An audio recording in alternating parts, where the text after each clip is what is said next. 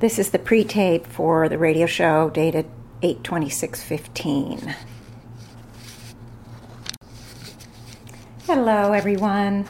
It's Janet back on the Higher South Voice radio show. Again, this is a pre-tape for eight twenty-six fifteen, so hello, hello to everyone. Because it's a pre-tape, as you know, I've, I'm away. I'm in a very rural area. There is no guarantee that I'll have I'll have any Wi-Fi to do the show or even the privacy to do the show. So I'm doing these pre-tape shows, which is fun, and I'm certainly getting used to it now. I remember the first one I felt a little funky with. Uh, the last one I felt completely comfortable, so I'm happy. I'm happy whether it's pre-tape now or live.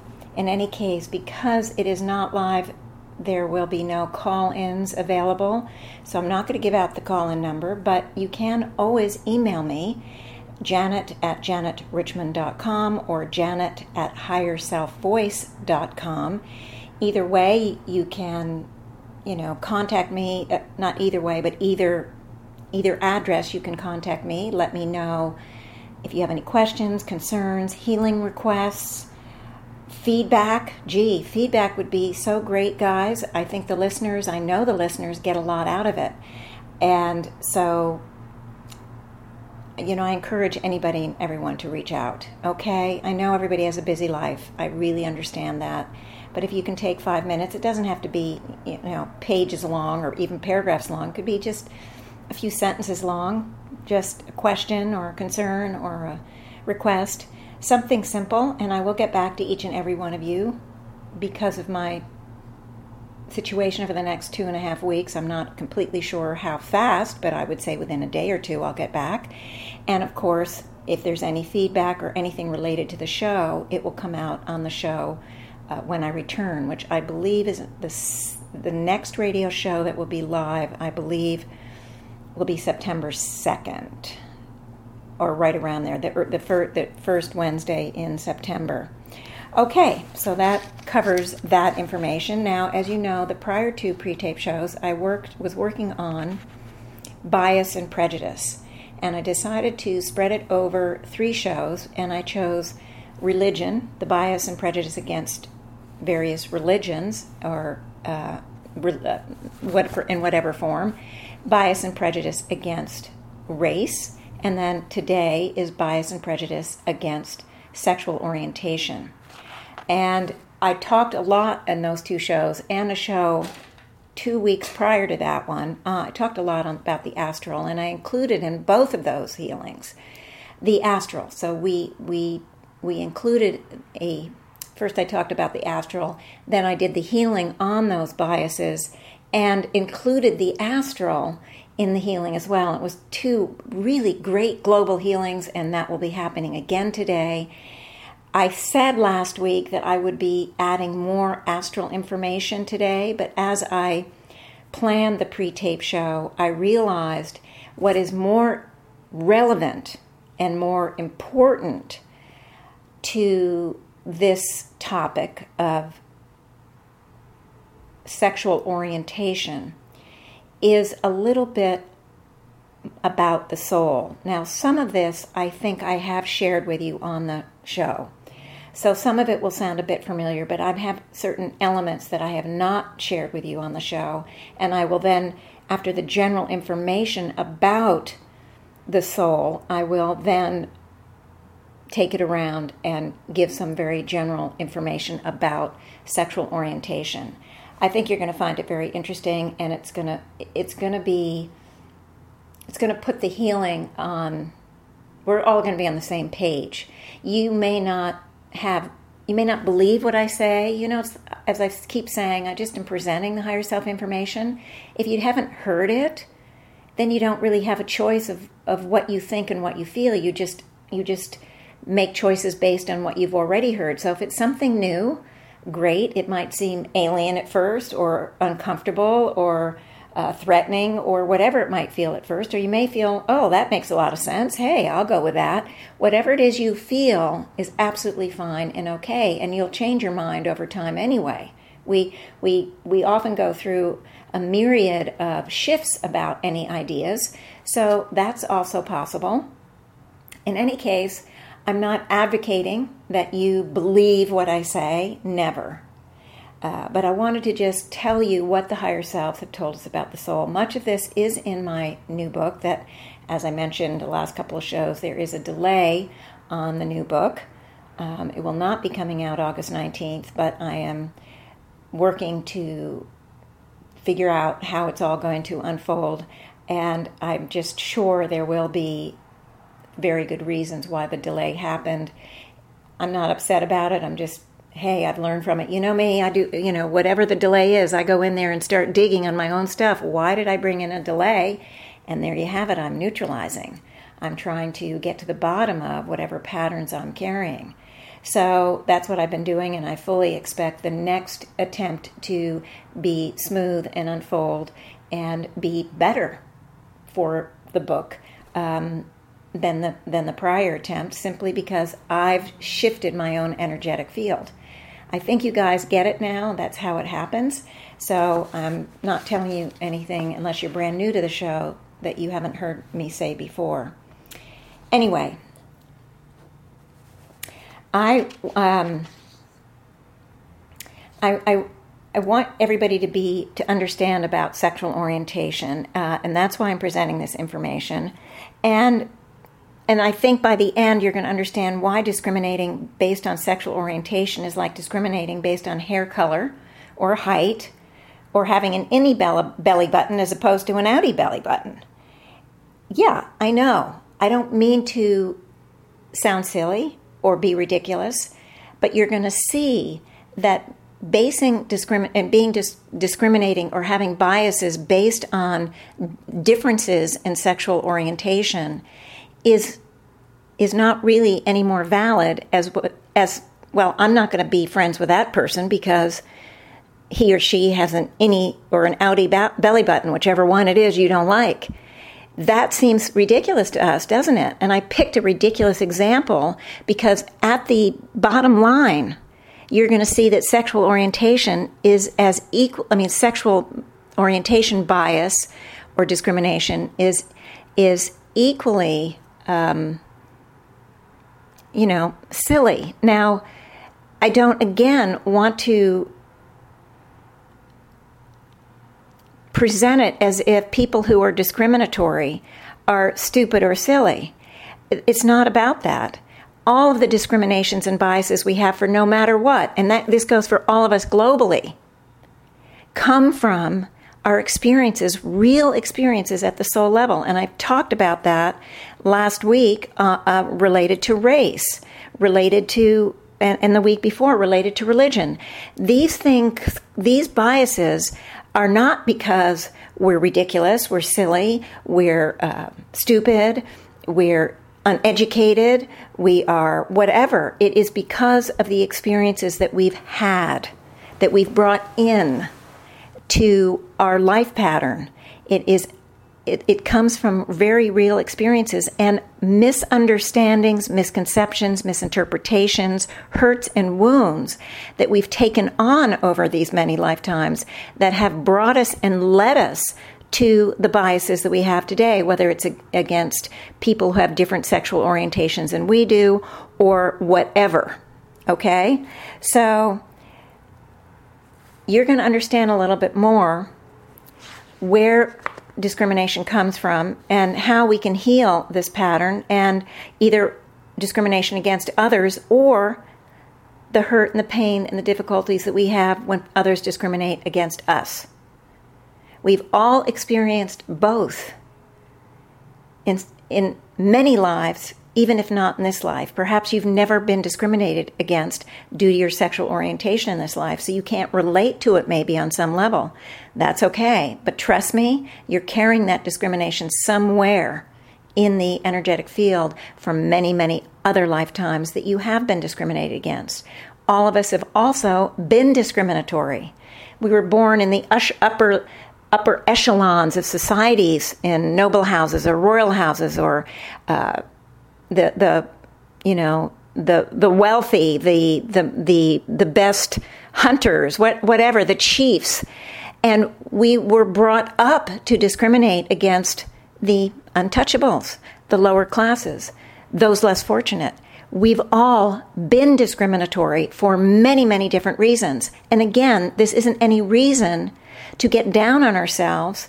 It's just to understand that we have experienced that, so we carry it. So when we do the healing, we're going to be healing both sides, guys, both being discriminated against by others and also us discriminating against others, ourselves, whether it I mean, we're going to focus on sexual orientation, but of course this goes for race, color, and creed. It goes for everything that, you know, the religion and the, the race, it, it goes for every kind of discrimination, even if we discriminate against people who have outy belly buttons. I know, again, it's so silly, but I want to make it so clear because nobody could probably ever imagine being discriminatory or having anybody else be be biased against people who have outy belly buttons or, you know, who are one inch taller or two, two inches shorter than we are.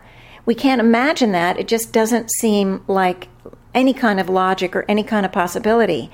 And it's the same with sexual orientation. It is, we can understand that better because we have experienced it, both sides of it, but the reasoning or the rationale behind it is as un, um, there is no real foundation for it, ex- except for, of course, our experiences, but not in the re- object objectively. Okay, okay. So let me let me explain. Now, it might surprise you guys to know, unless you've heard it from me, that there's no such thing as a young soul. Not only did we all begin our evolutionary journey in the mineral kingdom and spent eons of time there and then continued through the plant kingdom where we spent eons of time there and, and then we went into the animal kingdom and we spent eons of time there, but we are also now moving through the human kingdom. And in the human kingdom alone, we have spent eons and eons and eons of lifetimes in our evolutionary journey. There is no such thing as a young soul. So you, as humans today on this planet, we have experienced virtually millions and billions of events, situations, conditions, et cetera as the result of our tens and hundreds and hundreds of thousands of lifetimes. And we come into each, every new life, carrying at the energetic level all of those experiences from our previous lives, all of them. We are so truly more complex than we ever thought ourselves to be. Now, despite all of that, those times and all those experiences, I want to tell you one thing. Very important. Life as a human is not a crapshoot. Have we all felt it was a crapshoot? Of course. We have felt that way. We have believed it. We have logically thought it out and come to the conclusion that life is a crapshoot. But let me be really clear that a soul does not take on a body and incarnate on this planet or any other planet in any other life as a victim of circumstance. Souls reincarnate on any given planet having made the individual choice to play out that next life for an infinite number of reasons, which, oops, turn my phone off, which you wouldn't, we wouldn't know. We we barely know what it is for our life lives based, and we certainly don't know for other people. Now, when the soul is, is a relatively new human, has not built up very many, very much awareness uh, at the conscious level, their choice to reincarnate is still a choice, but they, it may be very, you know, maybe emotional reasons like um, I want to go in and get revenge on somebody, or I'm upset because I had to leave the one I love, or I want to be in the same area because there's plenty of food, or I want to, you know, get back into that conflict with those people that, you know, get revenge on somebody. It would be more like that. But when we are become more aware, we put a lot more thinking into the choices that we make. And We come in for so many different reasons: to grow, to learn, to resolve pain, fear, doubt, rage, whatever. Uh, but the mind of this life, the mind that that we're living in the current life, has no recollection of the soul's decision as to why, why it has taken the life on. So we that's why we feel it's a crapshoot. And it makes this journey kind of difficult for us because we don't know. Yet, bottom line, we're the directing identity for our lives. We're not victims, and we're not puppets. We're not puppets to something external to us. We make the choices. Each soul makes the choice as to the next life, as to where it's going in its evolutionary process, what it wants to accomplish. So we play out the patterns, and we have this current life based on what our soul believed that we needed to get from this life. And the beliefs that the soul has, whether they're negative or positive or a mix, the soul believes that this life will be helpful to us. But often purposes are misread, misunderstood, or it seem insignificant com- altogether once we take on the body. Because, you know, that soul, and I've said this before, can't pick up the phone, can't text us. It can't join Facebook and say, hey, buddy, you have, this is what you're there to do. No. It can't explain. Once we're in body, we, we've gone deaf, dumb, and blind. And this is frustrating, especially when we're, what we're experiencing in this life is negative. And because we don't understand that, You, you know, certainly at the outset, maybe many of you understand now because you've listened to this show and heard it from many other people are saying similar things out there. Um, we've set up the circumstances of these experiences, and we've agreed to them at the soul level. It's the soul level where the free will resides, as you've heard me so said many times, and the soul can change its mind once we're in body, and it certainly does. But it sets up the circumstances of the next life, usually as best it can. There's no guarantees because the soul's not sure once in body how we're gonna how we're gonna handle it. Soul tries to set up the circumstances just so right to make it obvious what we're supposed to be seeking and searching and figuring out. But we don't always get it right. We often don't get it right, unfortunately. But in any case, once we're Once we have moved into the human kingdom, there are untold, infinite numbers of commuta- combinations and permutations of the situations and conditions that any one soul can experience in its enormous journey in this human kingdom. So each soul is a snowflake, no two are alike, and so we can't figure out, it's hard enough to figure out our own journey, guys. We can't figure out someone else's. And if we're going to make some sort of judgment about someone else, any kind of prejudice, any kind of bias, no matter what the reason, I'm guaranteeing you we're misjudging them. It's a misjudgment. So, hey, let's give ourselves a break and let's try to understand more of what's going on. That's what I'm spending all this time today trying to explain to you.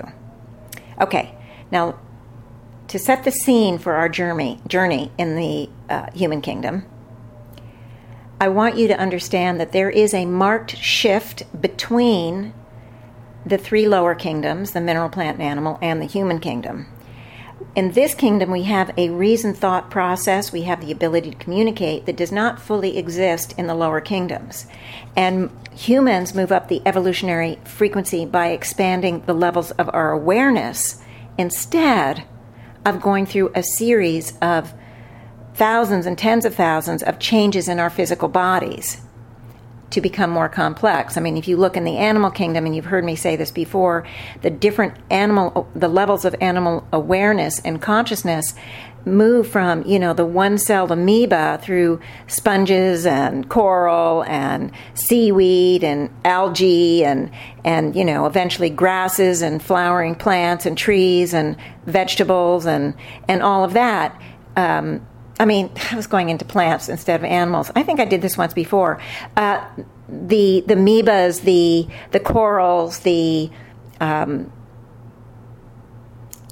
you know the the, the fish, the insects, you know, all of these kind of many, many birds and all the amphibians, reptiles, eventually get to mammals, and eventually we, we start getting to a more complex, more highly evolved animals. So they're very, very distinct, different body types that as we move through these this animal kingdom, we have developed Uh, and changed in many different forms. The physical form has changed. Well, in the human kingdom, in the very, very early man, yes, there are some physical changes, but for the most part, we very early on move into one physical form, and we've retained this Homo sapiens form for, you know, I guess, hundreds of thousands of years. I've sort of forgotten the timing on it, but what changes in the human kingdom is the level of awareness, okay?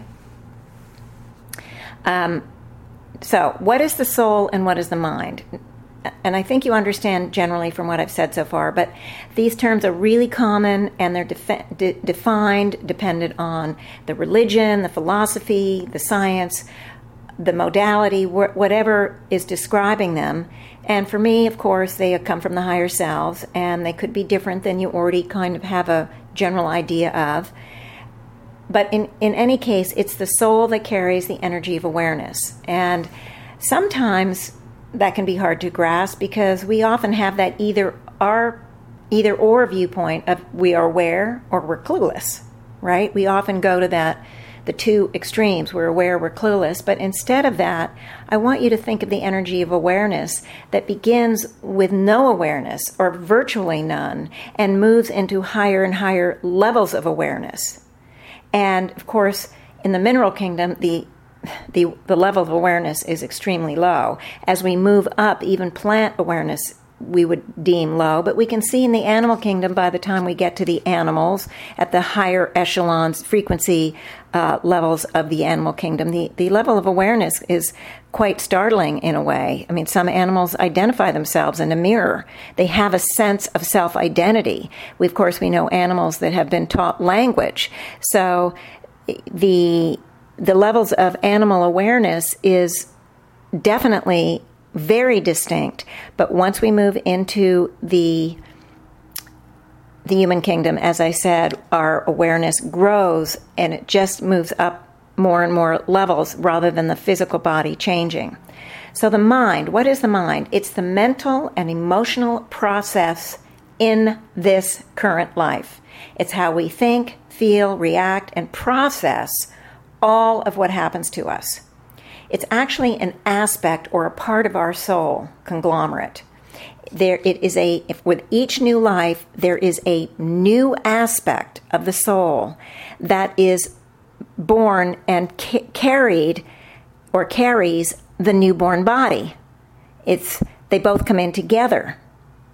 So the mind is new to each life. Each aspect is separate from the conglomerate soul, but it is fully connected to the conglomerate soul, and I'm going to explain that in a minute too.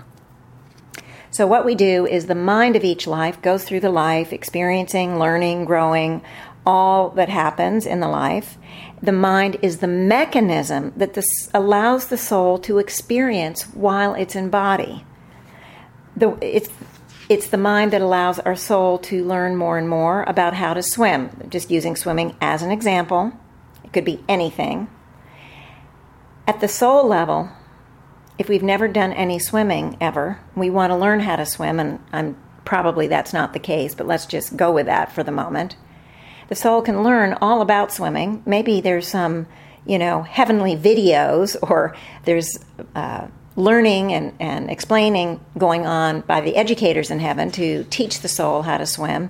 But until the soul actually experiences the act of swimming, it doesn't really know what swimming is like. It doesn't really know if it can do it, if it likes it, what it means to it. So it is the mind that goes out and is the mechanism that the soul uses to experience and to learn and to grow. Now, when we die, the current mind from the lifetime you've just left joins the conglomerate soul from all the previ- with along with all the previous minds from the previous life times. So the higher selves actually define the soul as the conglomerate of the minds of the past. The conglomerate of the minds of the past. So each mind becomes part of the totality of the soul consciousness. So the soul carries the totality of all the experiences, all the knowledge, all the belief systems, all the self-identities, all the misunderstandings, all the hurts, all the emotional, everything that have come from the eons of lifetimes we've lived. And the soul evolves by adding more and more minds to its beingness. That's how we learn. That's how our awareness grows.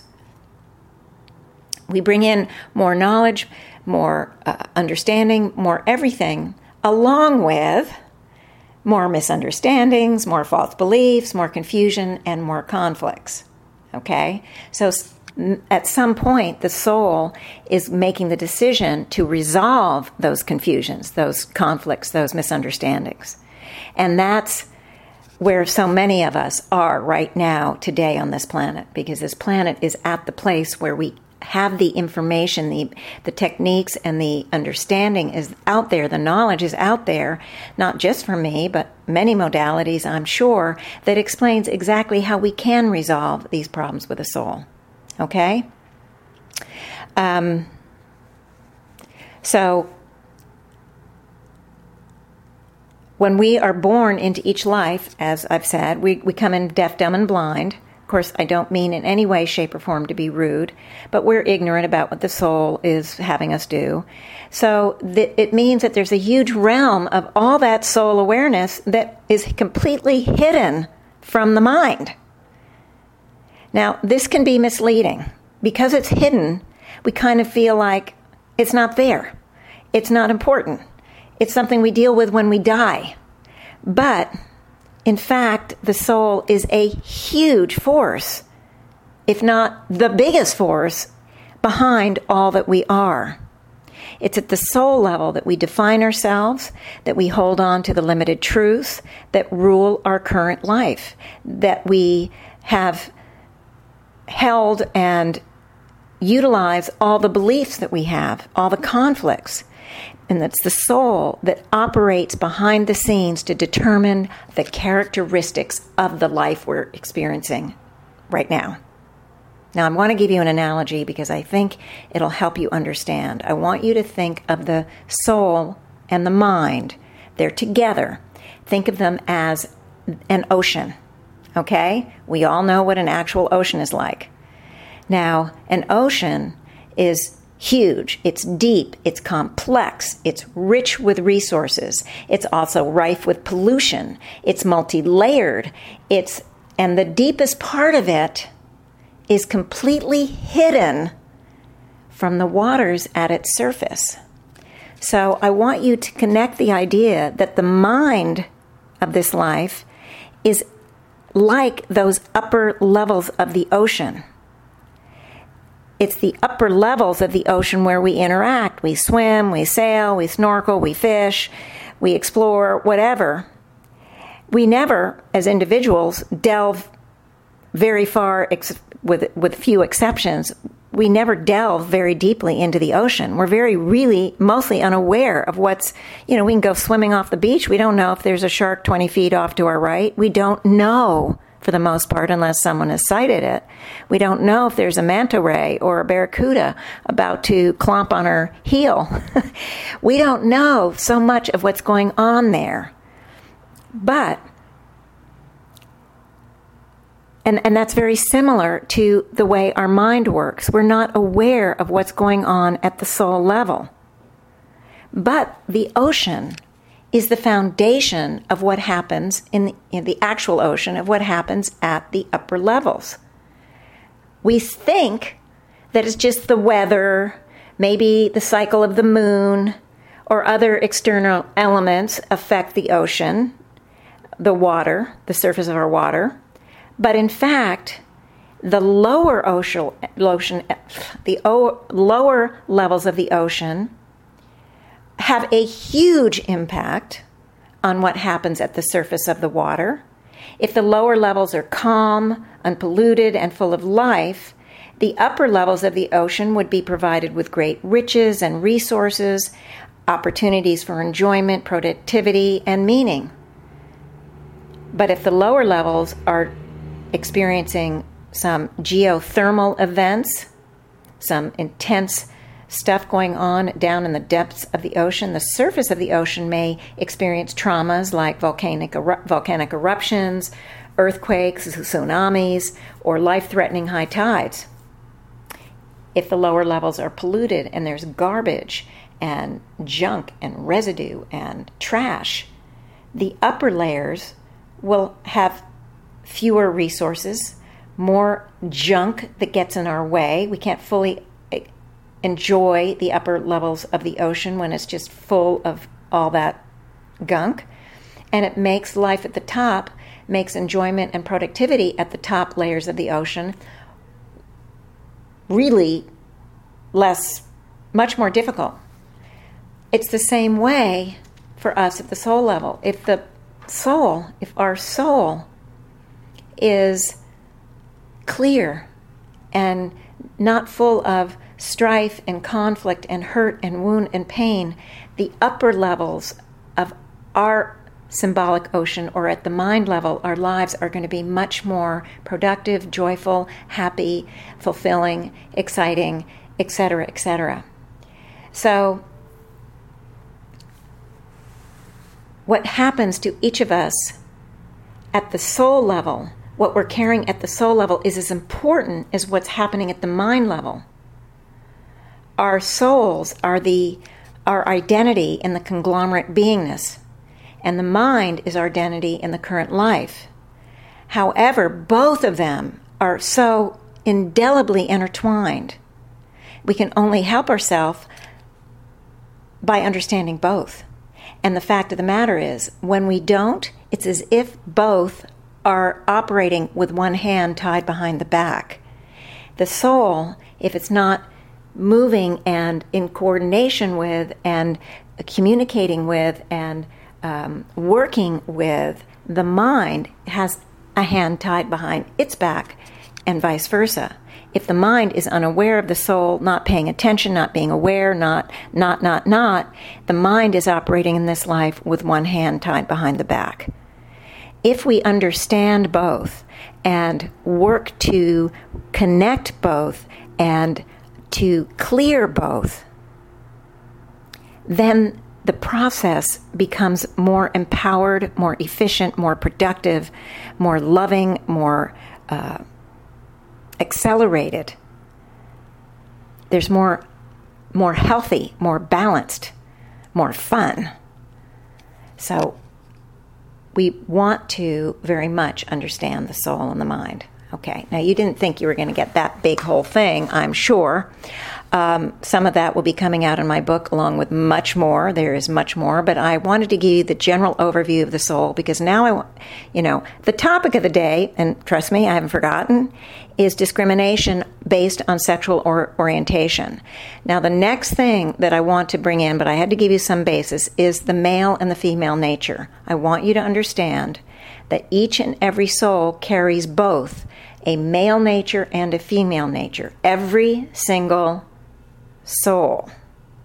And in the human kingdom, the development and the growth and the expansion and awareness about these two sides of our soul is, excuse me, very much a significant part of our journey. As you know, in the mineral and the plant kingdom, there is no sexual distinguish. You know, there it's all, both sexes are within, say, the plants. There are a few plants that have male and female, a very few plants, but mostly it's, you know, that are in separate plant, separate plants, but mostly they're within one plant.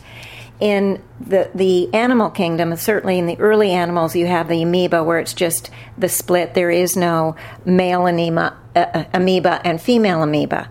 But as the animal nature expands, yes, the animals um, become, uh, carry both. And I think I said fairly recently that there's some animals like worms that carry both in the same body. But for the most part, there are Uh, two different sexes as the animals get more complex. But in the in the human kingdom, we expand and explore that male and female na- na- ma- nature way more than that. We are really learning and growing and developing the male and female nature. That's part of our journey here. Now, there are souls that collect experiences lifetime after lifetime and lifetime, playing out of more of one soul nature than the other. And this, these souls can take on the flavor of a male soul simply because of the predominant experiences, or the flavor of a female soul. But at some point, even those souls will be working to develop the other side of themselves, because it's very important that the development, the unfoldment, the learning, and the awareness about each of the natures Uh, become, you know, equal and balanced. So, but I want to be really clear that every soul carries both. Okay. Now, part of the decisions a soul makes before it reincarnate, reincarnates would have, may have to do with which nature. Well, of course, which nature are they going to reincarnate, as a female or as a male? Okay. So that decision is always part of the decision. And what what are they going to be processing the next life? What are the circumstances, et cetera, et cetera? Why did why would they choose a male, or to be a ma- male or a female?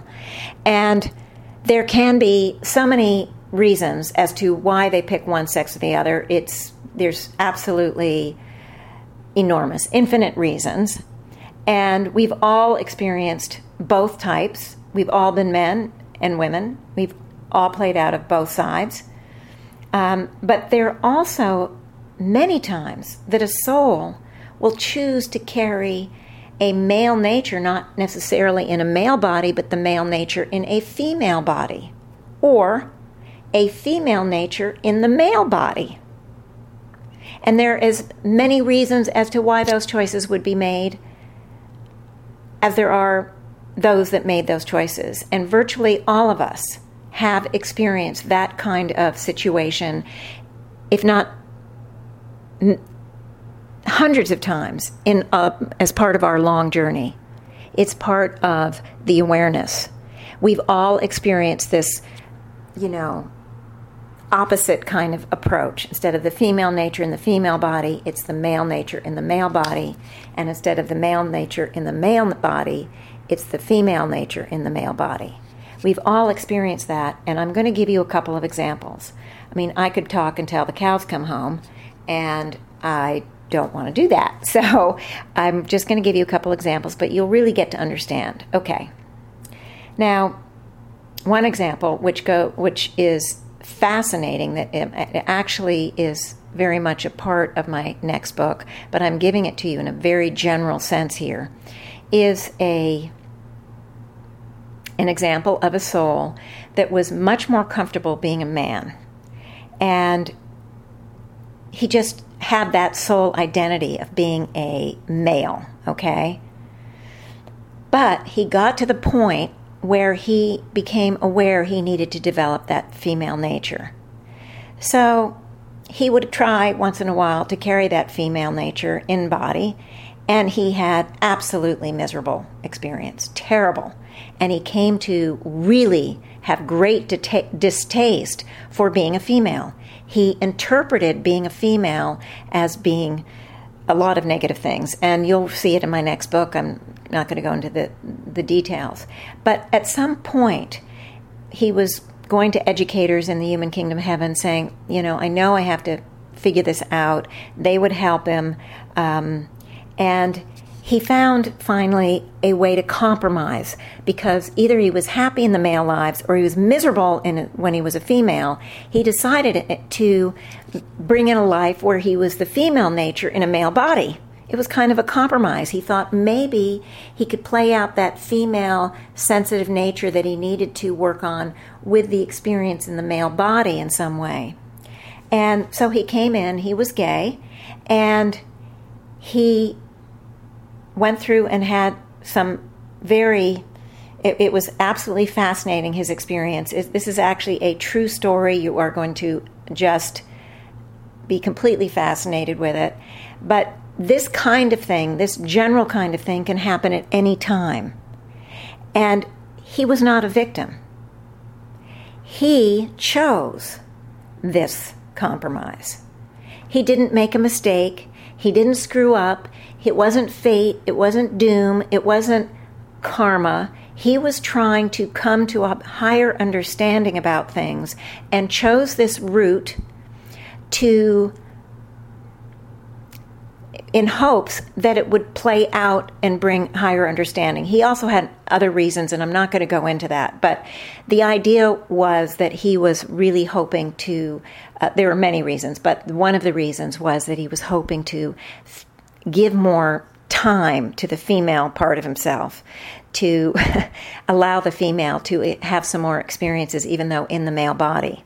Now, I want everybody to understand that when you play out this kind of journey, it can be a hard road, and you would know that going into it. Now, some souls would choose parents, for example, that would be understanding, and they would have very supportive parents, for example, that help them be different and have that different sexual orientation. Even though many have the different sexual orientation, it may not be part of the majority. And so, you know, a soul would know, it would perhaps choose parents that were very understanding and would be supportive so that at least that part of the journey wouldn't be difficult. Now, other souls would choose parents that wouldn't understand, or other situations and conditions that would be very difficult. So they too are making those choices at the soul level. They have their reasons. We may not understand them. The soul itself, when they come in, wouldn't understand. They're just going through the process and trying to figure out and trying to get through the difficulties as best they can. So it's, we choose these things. We aren't victims. We aren't, um, it, it's not a crapshoot. We've made these choices, and we've chosen them for really good reasons, because we have something we need to work out at the soul level. We need to learn. We need to heal. We need to whatever it is. And it's usually really complicated. It's much more complicated than what I told you in this one example, but the complications are all explained in my book. You're going to love it. It's a true story. In any case, the, the soul is there for really good reasons. And it's, it's, okay. Let me give you, before I go on, let me give you another example. This this example came up with a client during a session. She'd come in with the male nature in a female body. And in the session, the higher selves indicated that she chose that way because she was completely frustrated and angry about so many of her lives as a male. Why? Because when she was male, so many of the societies and the cultures that she was in, the males were expected to be the warriors, the soldiers, the hunters, the protectors, et cetera, et cetera, because they were male. And the, in those societies, the male and the female was greatly uh, defined what what kind of role they had in the society. But her male nature carried great passion for the arts, was very creative, and had great spirituality, but had very little chance to develop those things in these so many of the societies that she had come into as a male. So she chose to come in as a, uh, bringing the male nature in as the female, because she wouldn't get that immediate bias. Oh, you're a man, well, you must be good at sports. You know, you're a man, you must be, you know, work out at the gym, or you're a man, you must, you know, maybe you're going to sign up to be in the army, whatever. She wanted to develop other sides of the male nature in ways that she felt she couldn't accomplish, at least not enough in those, in a male body.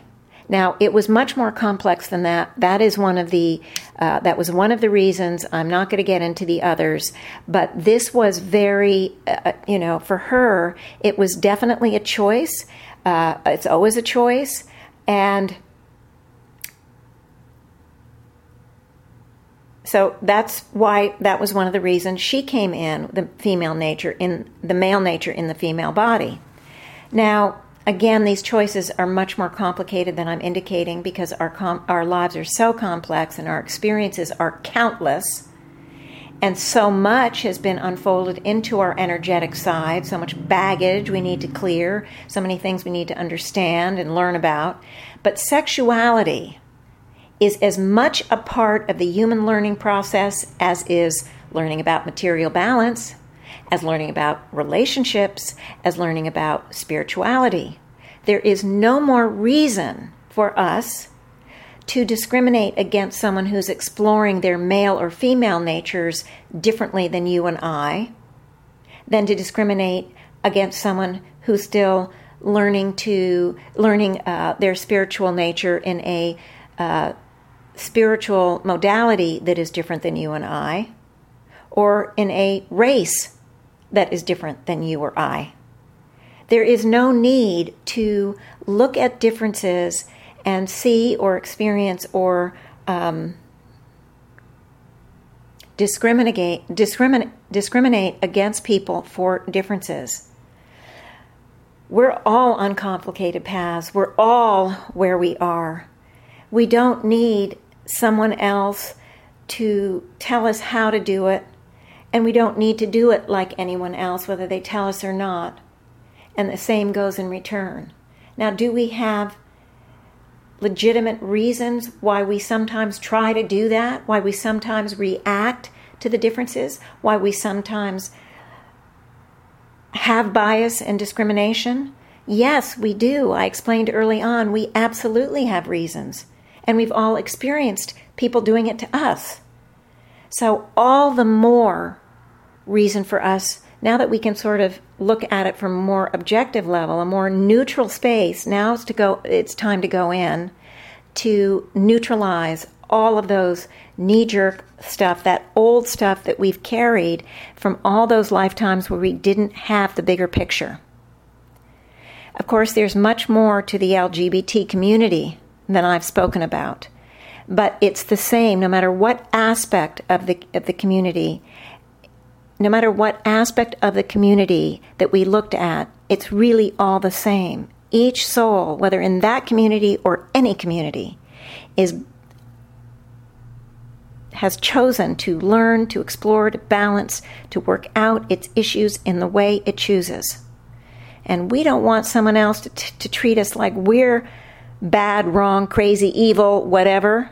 And I know that, you know, I'm talking to the choir here because I know the people listening to the show don't want to do that to anyone else either. So now, guys, let's get to the healing. Let's work to dis- on the discrimination and the bias towards sexual orientation. It's yet one other area that has we brought in so much of from our past lives. It's very prevalent in the astral, many astral truths about it. I don't know that we'll get any specifics, but um, but honestly, we need to clear the astral also about the conflict and the viewpoints that are divisive in nature, those things that keep us apart and don't allow us to really experience the equality, the purity, and perfection of each and every one of us. We don't need to be against one, one another or afraid of one another, or avoid one another. We simply, with understanding and with the techniques, the pure soul essence, the help of the higher selves, we can move and, and neutralize and release as much of what we're carrying. And of course, I'm working on, going to be working the healing on the global level. So we are going to be helping as many uh, people as possible. Okay? All right. So I'm just... Um, Catherine, you need to cut this because I'm just going to pause it for a minute. So this is a message to you. And we will start the healing in just a moment. Okay, I'm. You all know the, the drill. I'm, I'm hoping that you all quiet your mind and get comfortable, take a few deep breaths, and really focus on the now moment, bringing in Bringing in the mind's eye, quieting the mind, focusing on the now moment, and allowing us to get this moment set up. I'm again seeing the image of the globe and all of the humanities, past, present, and future, present upon the globe. And the now moment is being activated and set up and surrounding the globe as it's been happening, and it also is including the totality of the astral. So this now moment is actually quite large, and we're all being held in this energetic space, allowing us to join in one accord and operate with that full focus of attention. I'm now going to ask that we focus on the expansion of the now moment to fully encompass the totality of the past, present, and future nows, that we allow the forever now moment to move into place, to become that time-space continuum, streaking through or becoming part of, moving and encompassing much of the human kingdom universe, known and unknown. And this this forever now moment is enormous, and it is inclusive of the journey of the planetary soul, the soul of the planet Earth. So it is a very powerful, powerful, um, enormous energetic space, this forever now moment. I'm going to now ask that we focus on that symbolic pure soul essence sunlight that we carry within, that sunlight or that pure soul essence that is everything that the originating source was, is, and is becoming. And as we focus on it, the light itself is it's almost like it's pulsing out, moving to encompass the totality of the physical body, the physical body of all the souls uh, that are in physical body, the, the physical body of the planet Earth. It is inclusive in what it is encompassing. It is encompassing the totality of the minds of each and every soul, and the, and the soul, the conglomerate soul of each and every human being that is present, and the soul of the planet Earth. So this brilliant light is filling the forever now moment, and it is moving in and will be healing simultaneously the astral. The astral has had a significant shift. I'm seeing it at the outset in much better condition than I've seen it in the prior two times. Each time it seems to get lighter, because the work we do each time actually not only helps lighten the astral itself, but it actually helps lighten all the energetic fields of all the humanities, and therefore the moment-to-moment feeding of the astral is shifting to a lighter frequency, or a higher frequency, less of the negative and more of the neutral and the positive. And so therefore the whole thing is shifting. It's very exciting. Okay, I now ask that we call on the conglomerate higher selves. This is an enormous energy field that is moving in to take part in this healing today, to be part of helping each and every soul that needs help. There isn't a soul too too small, too hidden, too young, too too um, obscure, too dense, because it's also going to be helping the, the mineral, plant, and animal kingdoms in this healing. And it's going to, um, this, this conglomerate energy is also going to be leading me through the healing today. And right now, Okay, I've been, we're, we're first before, I've already gotten the symbol, but what I want to do is first amalgamate with the um, originating source, and have that originating source energy encompass the totality of who we are, allowing us to work at the very highest levels, in the highest ideal for each and every soul, at whatever level, no matter where they are in their process, to bring that, that divine uh, knowledge, the divine healing, the divine health, the divine joy, the divine love, divine balance, anything and everything it's, it can bring to each and every soul at the very highest level that each and every soul can tolerate and utilize. Okay, the symbol I'm getting is a male and a female nature, and it's standing side by side. I'm, I'm not even sure where, just kind of in front of me, and yet the arms and the legs are crossed. So the arm of the female and the arm of the male symbol, because they, they're both human looking, are crossed and touching the other, the other, and the two legs are crossed. It's almost like um, three-legged race, you know, where the two legs side by side are um, tied together, and you have to get down the field figuring out how to walk, since two, you know, each of your legs or t- one leg of each is tied together. It's similar to that, but I see it as being crossed. I'm not sure what that means exactly, but the idea is that the male and the female nature can be either independent or they can be intertwined with the male and female um, um, bodies. Uh, that's the sense I'm getting, that it just is signifies the some sort of crossover, and maybe more of it will come out uh, down the line. I don't know. But right now, I want everybody just to release all the issues, disbeliefs, the limited truths, the misunderstandings, the misconceptions, all of that related to the ideas of the soul that I had discussed earlier. Um, Let's try to clear all of our preconceptions, our beliefs that that we could possibly be locked into. And it doesn't mean I'm asking you to believe what I said, but if we have preconceptions, we don't have the objectivity, the neutrality to actually look at any new information. So we want to release all of those misunderstandings, things that have held us stuck. It's not just because I've given new information, it's also because it's things that we've given, that, that we've we've taken in that ha- has us stuck. I mean, if we have beliefs, for example, that if a soul comes in as a man who's playing out a female type role, we may have been taught over the many, many lifetimes that this is a bad thing. This means that man is evil or against religion or is a sinner or is, um, or even we might have automatic positive viewpoints that this soul is somehow special and somehow, uh, you know, has the word of God uh, coming, you know, available to it. I mean, I don't know all the belief systems that we've run into, good, bad, or indifferent, about those who play the different kinds of sexual orientation in different types of societies and different types of cultures.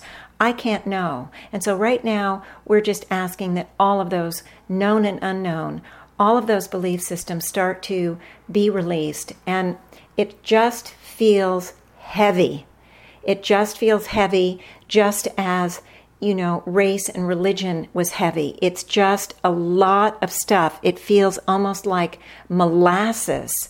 It's almost like it's the last, and it really isn't the last bastion, but it feels almost like it's the newest, and therefore the the, the area where where we haven't come to grips as much as some of the other areas. It's almost the newest bastion, and therefore there's a lot of really old baggage here that we haven't dealt with, we haven't looked at, we haven't become aware of. And so it's just sort of gooey and gummy. I'm feeling the releases for the most part, and of course it wouldn't be for everyone, but a lot of it feels gooey and gummy, you know, like slimy and, and, you know, like muddy, muddy, muddy, muddy, muddy, just or uh, almost organic, just brown and uh, yucky looking, and it's got a lot of little stuff in it, you know, like if it were mud from a swamp, it would have creatures in it, and it's just all mucked up with just full of misunderstandings, misconceptions, false beliefs, limited truths, biases, preconceptions, and then everything that goes with that. The convictions, the solidified truth, it's practically solid. It's there is so much in there, it is practically solid. It's coming out just sort of, it isn't solid, it is coming out, but we have some of those solidified truths in here where, yeah, they're different and there's something wrong with them. You know, and that is just the way it is. And so that's the kind of thing that we're letting go now, that conviction, that unquestioning concept. It is absolute and unrefutable. If they're different, there's something wrong. And we've had that those beliefs time in again. We've also experienced others having those beliefs about us time and again. But first, I want to I want the release to come around this conviction. I want to call in some divine flush energy and divine love and divine understanding and divine forgiveness, because this is so thick. I need as much as possible, and I'm seeing the the um, the pure soul essence of the planet Earth is beginning to pulse out this divine material balance. Why? Because what we want to do is we want to bring the concept that that even people who are different from us, not only with sexual orientation, but especially that, because we're working on that today, but any difference, the idea, the, the objective idea that, or the abstract idea that just because they're different doesn't make something wrong with them, we want to bring that abstract idea into, to materialize it, to know it, to feel it, to be it, to live it. And so that divine material balance is just pulsing out to try to help us all move out this very sluggish, sloppy, yucky preconception that because people are different, because their sexuality isn't like us, like ours, whatever ours may be, that there's something wrong with them. There's something to avoid. There's something to stay away from. There's some, there's something to, we need to get them away. We need to expel them. We need to um, get them out of the society. We need to imprison them. We need to burn them at the stake. We need to bury them alive. We need to torture them. We need to change them. That is a big part of it, is that we have these beliefs that we can change them in some way. Either we can deprive them enough that they change of their own volition, or we force them enough and they'll change, whether it's forced or not. There is a very big belief that if we just do something, that we can change them, and that energy is very aggressive.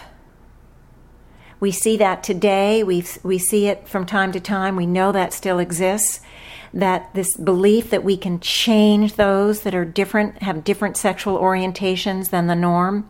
And I really want everybody to release those ideas, because they come from prior lives and they are absolutely pervasive in this life. We've seen them operate here. They continue to operate, and I don't know much about around the globe, but I'm just assuming that they're operational there too. Let's release the idea that we can change them, that we can force them to be someone other than they are. And all of the judgments, all of the criticism, all of the attacks, all of the justifications that we put around that belief that we can change them.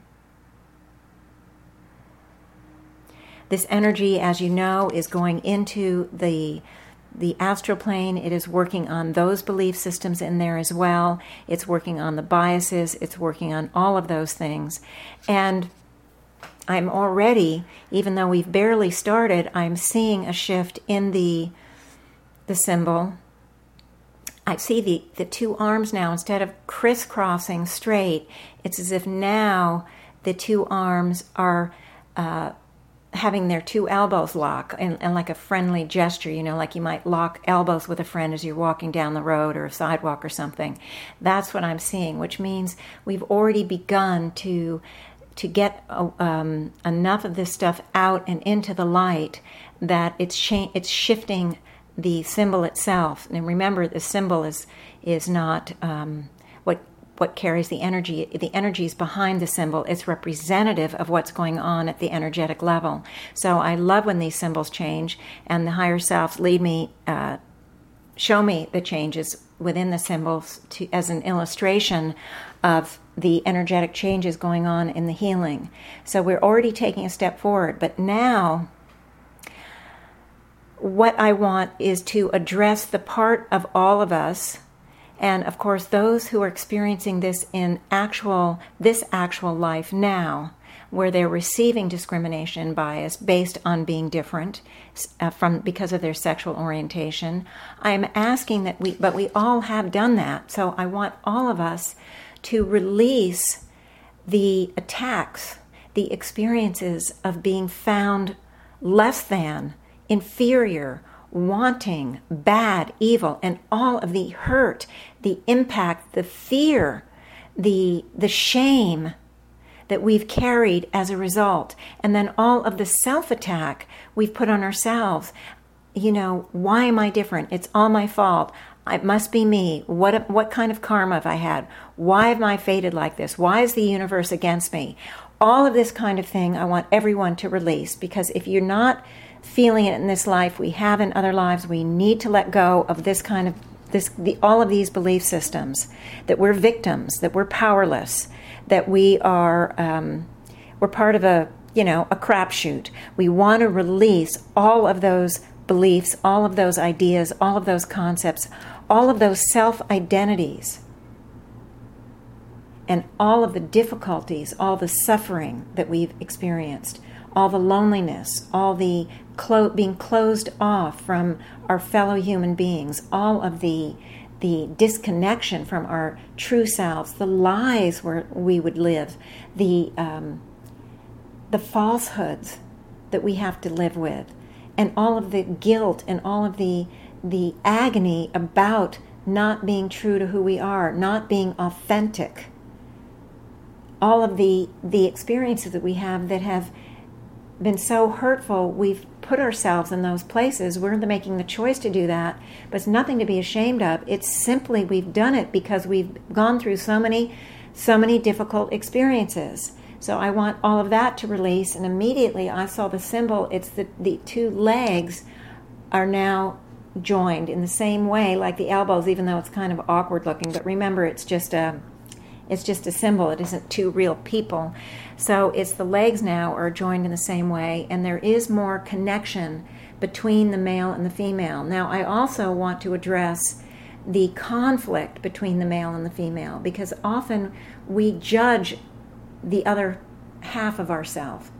If we're male, we judge not only the, do we judge the male portion of ourselves for many different reasons, but we also judge the female part of ourselves, and vice versa. So I want all of those judgments, all of those misunderstandings, all of the misinterpretations we've had at the soul level, in those, especially in those early journeys, those early lives where we had very little conscious understanding, and you know misunderstandings and misinterpretations were rampant. Just in the same way that we come out of childhood and the beliefs we take away are based on childhood viewpoints. They're very full, loaded with misunderstandings and misconceptions and misinterpretations. And that's the same way for those early evolutionary lives that we had in, in the human kingdom. And not even just the early lives, the misunderstandings and the misconceptions continued, even as societies and awareness got more and more uh, complex and the awareness grew. The misunderstandings still continue. We still misunderstand. We still have misconceptions. So we want to release all of those. Anything that separates the male and the female nature, that, that you know, the disconnection that we have, the conflict, a lot of conflict. This is part of that battle within that I talked about last time. This is part of that battle within, the the upsets that we have with each part of our nature, and the the battles that we have in the nature. And so I want everybody to let that go. And I am seeing a tremendous, again, a tremendous battle release. It's a different nature than that first kind of release that I saw, although that is continuing. This is more coming out of the mind, coming out of the, the throat, the, the brow, even some in the chest. It is, it's more intellectual. It's carried more at the idea, concept level. Um, the emotions aren't quite as intense around this, but there are still just... we're laden with misunderstandings about the, the our own nature and the opposite nature. Um, our own nature, I mean, if you're female with your female nature, and if you're male with a male nature. In any case, um, there's just so much release going on. And the The symbol is changing again. It's happening quickly. I love when this happens. Now the two legs are actually joined as if they're together, as if it's a Siamese twin, and the leg is actually shared by the two bodies. And it may look awkward, but it tells me that some of the disconnection is being neutralized, enough so that it is beginning to find um, it's beginning to find some connection there, some real connection, and the connection is happening. It's moving into real time here.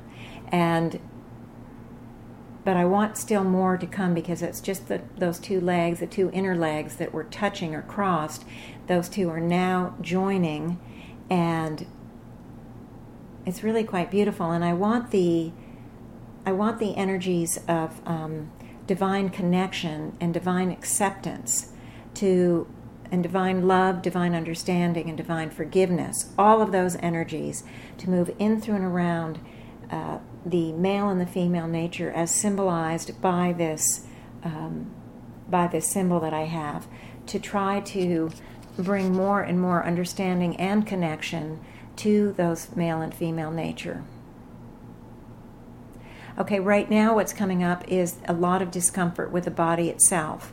So if there is one of these uh, situations where the male nature is in a female body or vice versa, often there's a great discomfort with the body itself. And um, I'm thinking that this, at the extreme level, would play out with those individuals who actually become transgender and change their gender. The discomfort is so great that they can't live in the opposite body anymore, and they go through the process of becoming the, of shifting the body to match the inner nature. And so that discomfort with the body is coming out. My my gut sense is uh, that there's some discomfort no matter what with the opposite body, because the male nature would be more used to being in a male body, and the same with a female. So it's kind of, there is a discomfort there, and my heart goes out to those who have chosen this road, because there would be a discomfort in some way, shape, or form. Some, of course, at the other extreme, there could be some that there is no discomfort at all. Maybe they've experienced many, many, many, many lives where the opposite nature has come into uh, the body. But so they may have adjusted over time to the differences and found a very big comfort level there, and decide to go through a learning and growing process in whatever way, utilizing that that situation and condition. I don't know. I never got that, but that's certainly a possibility. And then the comfort level would be on over, you know, different degrees over a continuum from totally comfortable to tremendous discomfort. And I really feel that we need to release the discomfort, because even if we aren't in one of those situations in this life, we've had that discomfort, because we have all done this kind of thing. So it's very important that we release all of the um, discomfort with the physical body being different, because we don't want to have discomfort with ourselves. If we're not comfortable with who we are and what we're manifesting, then other people will sense it and be uncomfortable too. It's, you know, one of those energetic things. Even if we're not aware of the discomfort, we still carry it. And discomfort with a physical body in a situation like that could even play out, even though we're in this life, even though we may not have one of those opposite situations going. So we don't want to carry discomfort with the body for any reason, and let's release all of that. And that, I feel, is coming a lot, is coming out of the abdomen, out of the, uh, even out of the heart. There is a lot of confusion about it, a lot of anxiety, um, a lot of questioning. Uh, self-identity questioning is very big with this this kind of pattern, because it's hard to know who to identify with. Do I do I identify as a male, or do I identify as a female? If if there is, you're carrying both and you're experiencing both, it's it's hard. So self-identity confusion is big. It's really big, and of course, it would also be on a continuum. For some, it wouldn't be a problem, but it's those who it, it's been a very much a part of people who, for example, come from. Uh, you know, parents. One is, you know, uh, Japanese and the other is uh, black. So they have, it's hard sometimes to relate, especially um, in prior, you know, times. It's getting to be more and so much more common these days that it almost doesn't matter. But for a long time, for eons, for millennia, if you were of mixed race, it might have a tremendous discomfort. You wouldn't know which culture, which society you were really a part of, because each culture might reject the part of you that belongs to the other one. So we have a lot of discomfort with this kind of thing, and I want all of this discomfort to be released, um, you know, as much as possible, and the pain and the suffering, because there's a lot of pain and suffering about it, and a lot of questioning, as I said, about self-identity. That is very, very prevalent, and it comes even with, you know, families who have two different religions. One is Jewish, one is Christian. One is Christian, one is Muslim. One is Buddhist, one is uh, Hindu. Whatever it is, there are mixes in every society of every type of mix. And there's a lot of these issues, whether it's the issues with the sexual orientation or anything else that is different. I want all that conflict, all the confusion, all the misunderstanding to be released, and it's just going on big time. And there's also can be a sense of powerlessness, because there's this idea that's prevalent is that I didn't choose this, that it's my lot for some reason. And again, as you recall, we did choose it. We absolutely chose it, but we didn't know, not necessarily in this life. Maybe we always knew in this life. Maybe we had really enlightened parents and we've always known in this life. But most of the lives we didn't know. So we feel um, this sense of powerlessness and helplessness, you know, and we didn't choose it. It's some sort of fate, like I said, some sort of doom, some sort of whatever. And there is all this Uh, idea uh, of helplessness and powerlessness, because if we didn't choose it, we're victims. We're puppets. What's the universe doing to us? I actually got a an email from someone um, a while back who was going through some very difficult problems in her life, and she said, "I don't understand why the universe is out to get me." We all feel like that, don't we, sometimes? That's a genuine feeling. And so if we've had it in this life, if we've had that thought even once in this life, trust me, we've had it a thousand times in other lives. And I want everybody to release the idea that we're powerless, that we're helpless, that we're doomed, that we're victims. Um, I know we've done it again, but it's coming up yet again. So I need more of that deep well, that deep pocket to be let go of. And I'm just seeing it being pulled in from so many, so, it's so huge. It's so huge. It's almost like creating a fountain of, of dark energy shooting up off the planet, pulling from every soul, pulling from the planet itself, shooting up into the light, becoming one, being neutralized. And then this neutral energy, as I explained before, is being moved in and utilized. This, um, the neutral energy that has become the light, this incredibly powerful light force that keeps getting empowered with everything that we release, neutralize, and it is absorbed. This light is just moving into the astral, and it's permeating around the globe. The the the all of these ideas that I've been talking about, uh, aiming at the individuals, but it is working in the same way. It's working in the identical way in the astral. The astral workers, the higher selves, they're all focusing the energy exactly on these issues.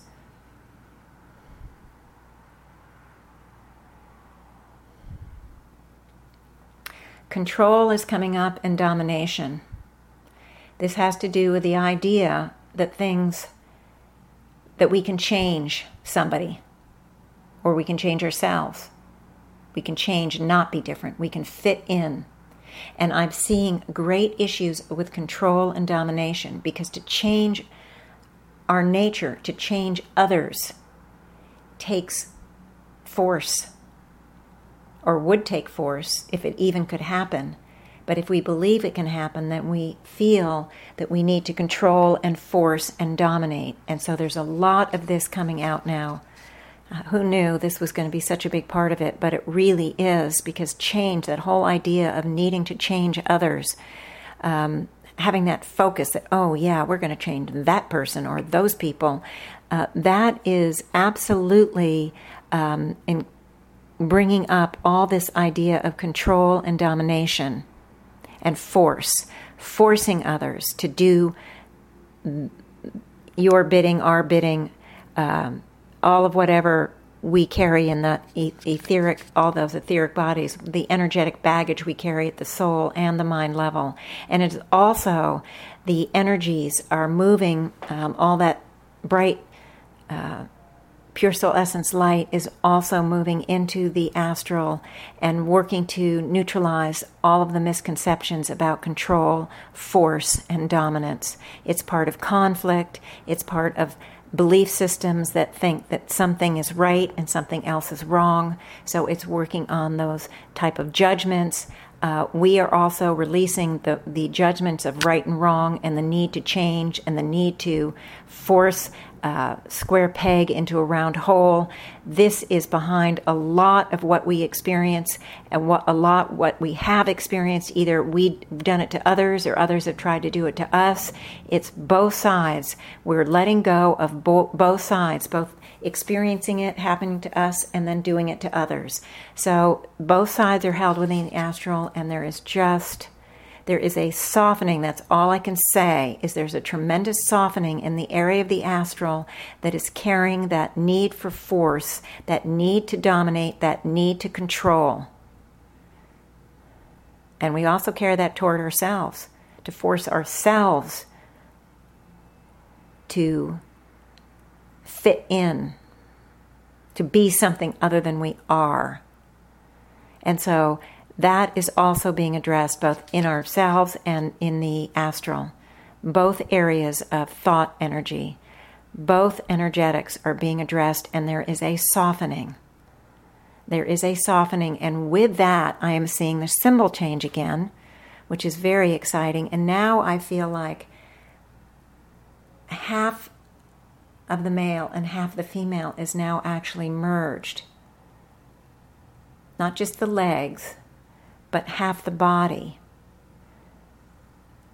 I don't really see exactly what's happening with the head, but I'm just hoping the head is also merged. I don't know why I'm only seeing the body from the head down. I'm not even seeing two separate heads. I'm not seeing a head at all. So what that's all about, I don't know. But I do see the body merging, because the need to control, the need to force, the need to dominate is also would be played out within the male and the female natures within each and every soul.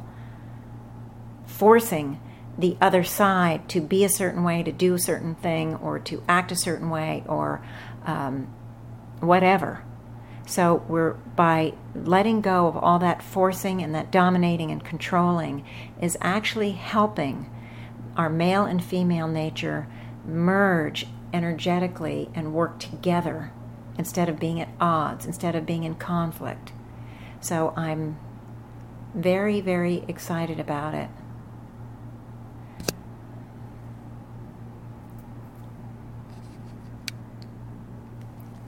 Okay.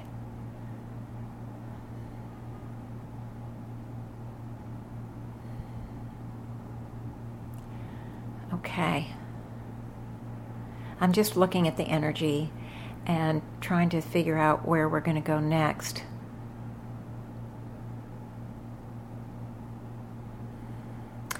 And um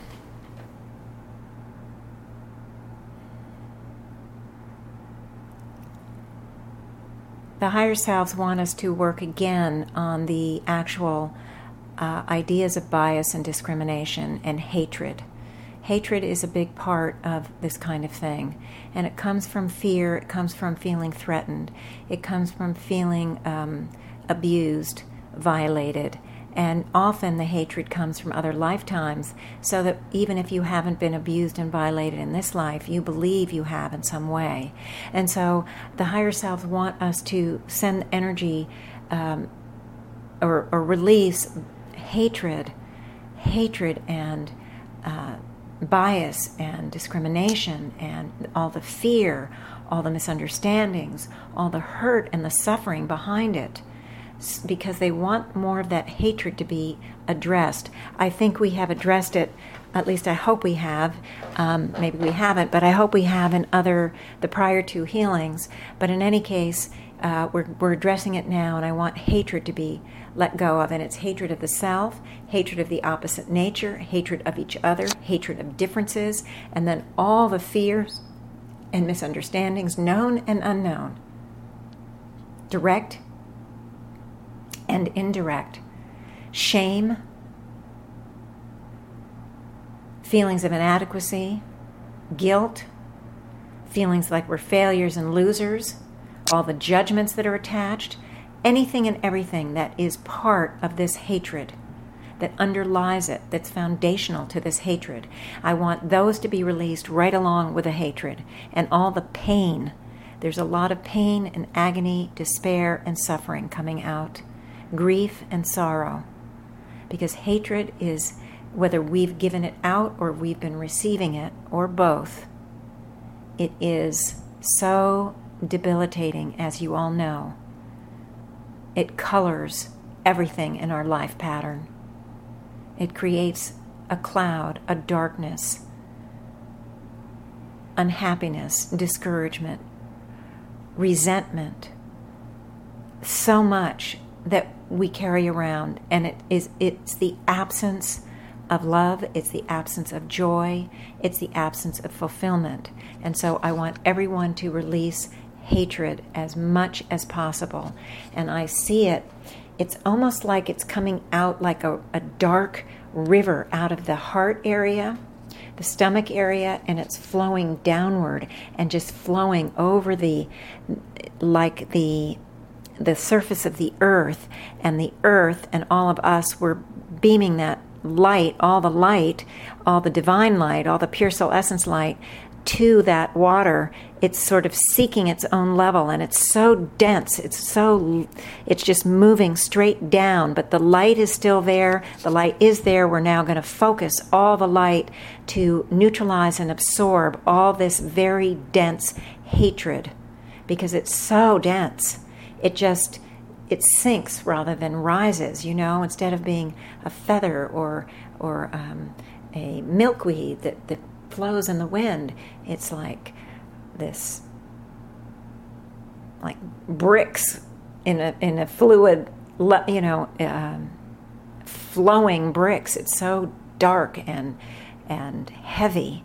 And so the, the light, I want to just keep focusing the light, the light, the light, the divine light, taking in that that hatred and changing it, neutralizing it, and then absorbing all the neutral energy. And it's just coming so fast and furious, but the light is there. And remember that light is, is this, our purest, most potent point of power. There's nothing like it, and it's treating this hatred uh, as if it's nothing. But it's just so much of it that it's an ongoing process. But I do actually see the flow easing. The flow is easing, and the the light is is um, very much getting it all. Now, I don't know that we've all released every bit of hatred that we carry uh, for whatever reason, but we've released a lot, and so has everyone on this planet. So now I want to just check out the hatred in the astral. That is part of that lower savage level. It's very much a solidified energy. Um, and the light is also working very much on that, and I do see it shrinking. It is definitely shrinking. It's definitely, the um, light is being directed to it. And why don't we all just send some more light and some more love? It's just so interesting, because hatred so represents the lack of what we all want.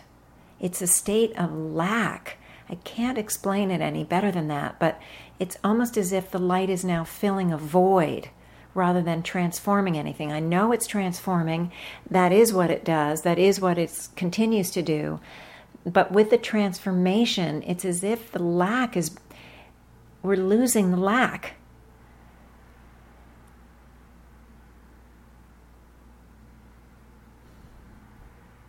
It's just, it's heartening. It's joyful. It's great.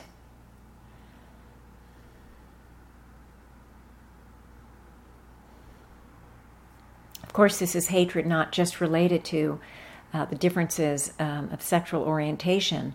It's related to every kind of hatred. And that's the good thing, is that we're dealing with more issues than one. Everything is so attached, so interrelated, so complex. And so anything we do on, related to one issue helps when, with all others. So I want to just continue the releases. And actually, it's very much slowing down. And I am seeing the merging of the male and the female. The whole body now, not just half the body, but the whole body is merging.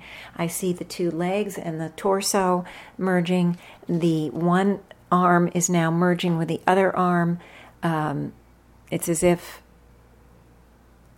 I don't know how to explain it, but in any case, but I'm still having problems seeing the heads. I'm not sure what that's about, guys. Explain that to me. Um, well, there's more confusion here, and there's more, there's some fear here of the unknown, the, the fear of the future, the not knowing where the journey is going, uh, and also, um, confusion about the whys and wherefores that each and every soul has about itself, whether male or female or, or however they're uh, living out in this planet today.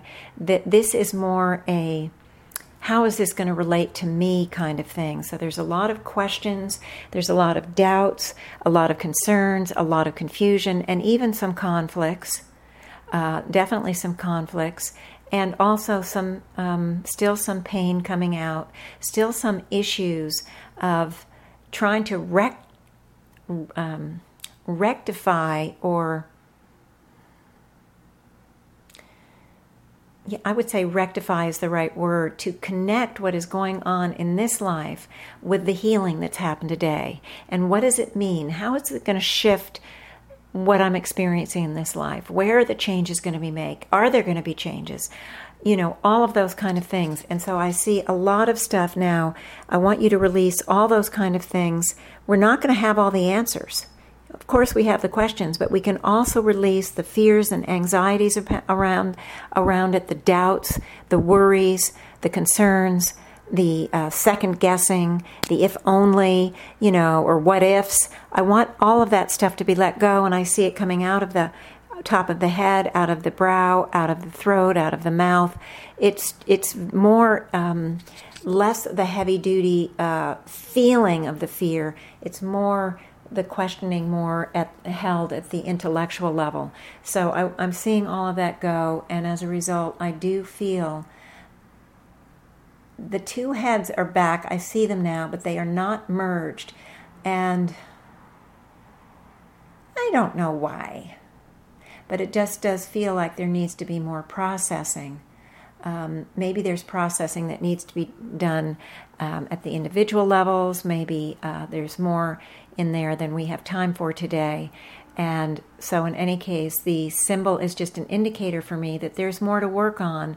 But because so much of the body has shifted and changed, or the symbol of the of the body or of the soul natures has shifted and changed, that it, it's really an indicator of how much was, was done, how much was let go of, and how much the, the global uh, shift will be. There will be even more of a shift, and I'm seeing the... the that same very slight aqua, light, light aqua mixed with a light, light blue coming in and becoming the cocoon around the planet. It's um, encompassing the planet itself and all the humanities, past, present, and future, all the souls involved. And it is going to continue with the process, and it will also help us acclimate to whatever shifts each of us are going to experience personally. Um, I also wanted to inc- to include in it the divine clarity of vision and expansion of perception. Again, divine love, divine understanding, and divine acceptance of the self and of others, and the divine forgiveness of the self and others.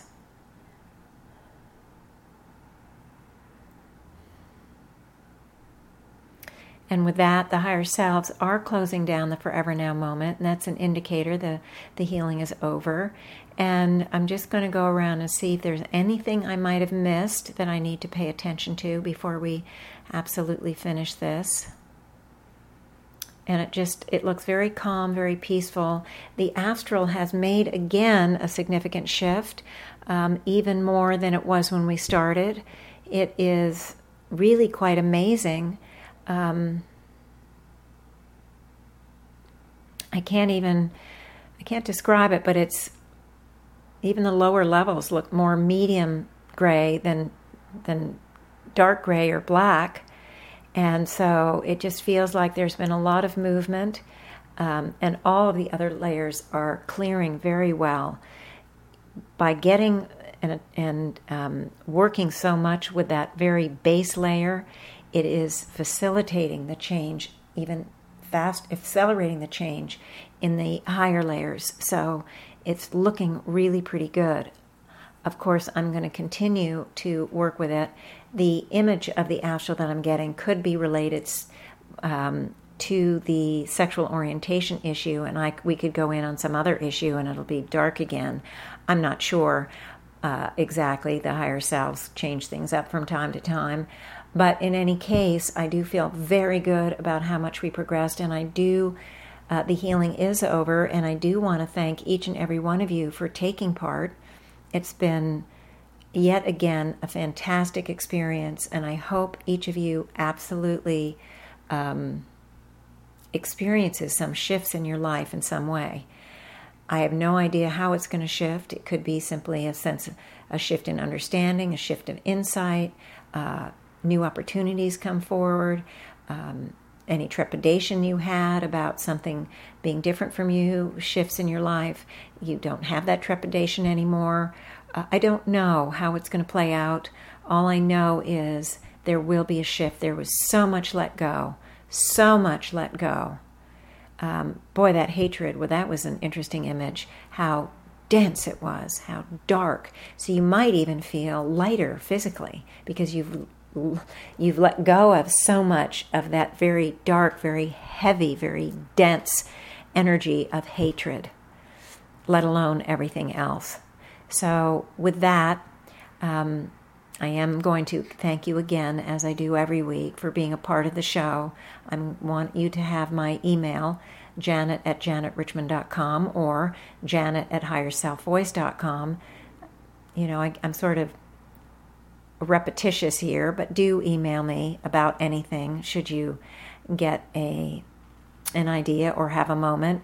I would welcome it, as you know. So with that, I am going to say goodbye. I want everybody to have a good next couple three weeks, and I'll be back. I believe it's the second of September, but in any case, it is the first the first Wednesday of September that I will be back live. And if you have any requests for healing or any comments or anything, please get it to me by then so that I will have it ready for that show. Okay? Uh, don't wait till the last minute. You know, give it to me.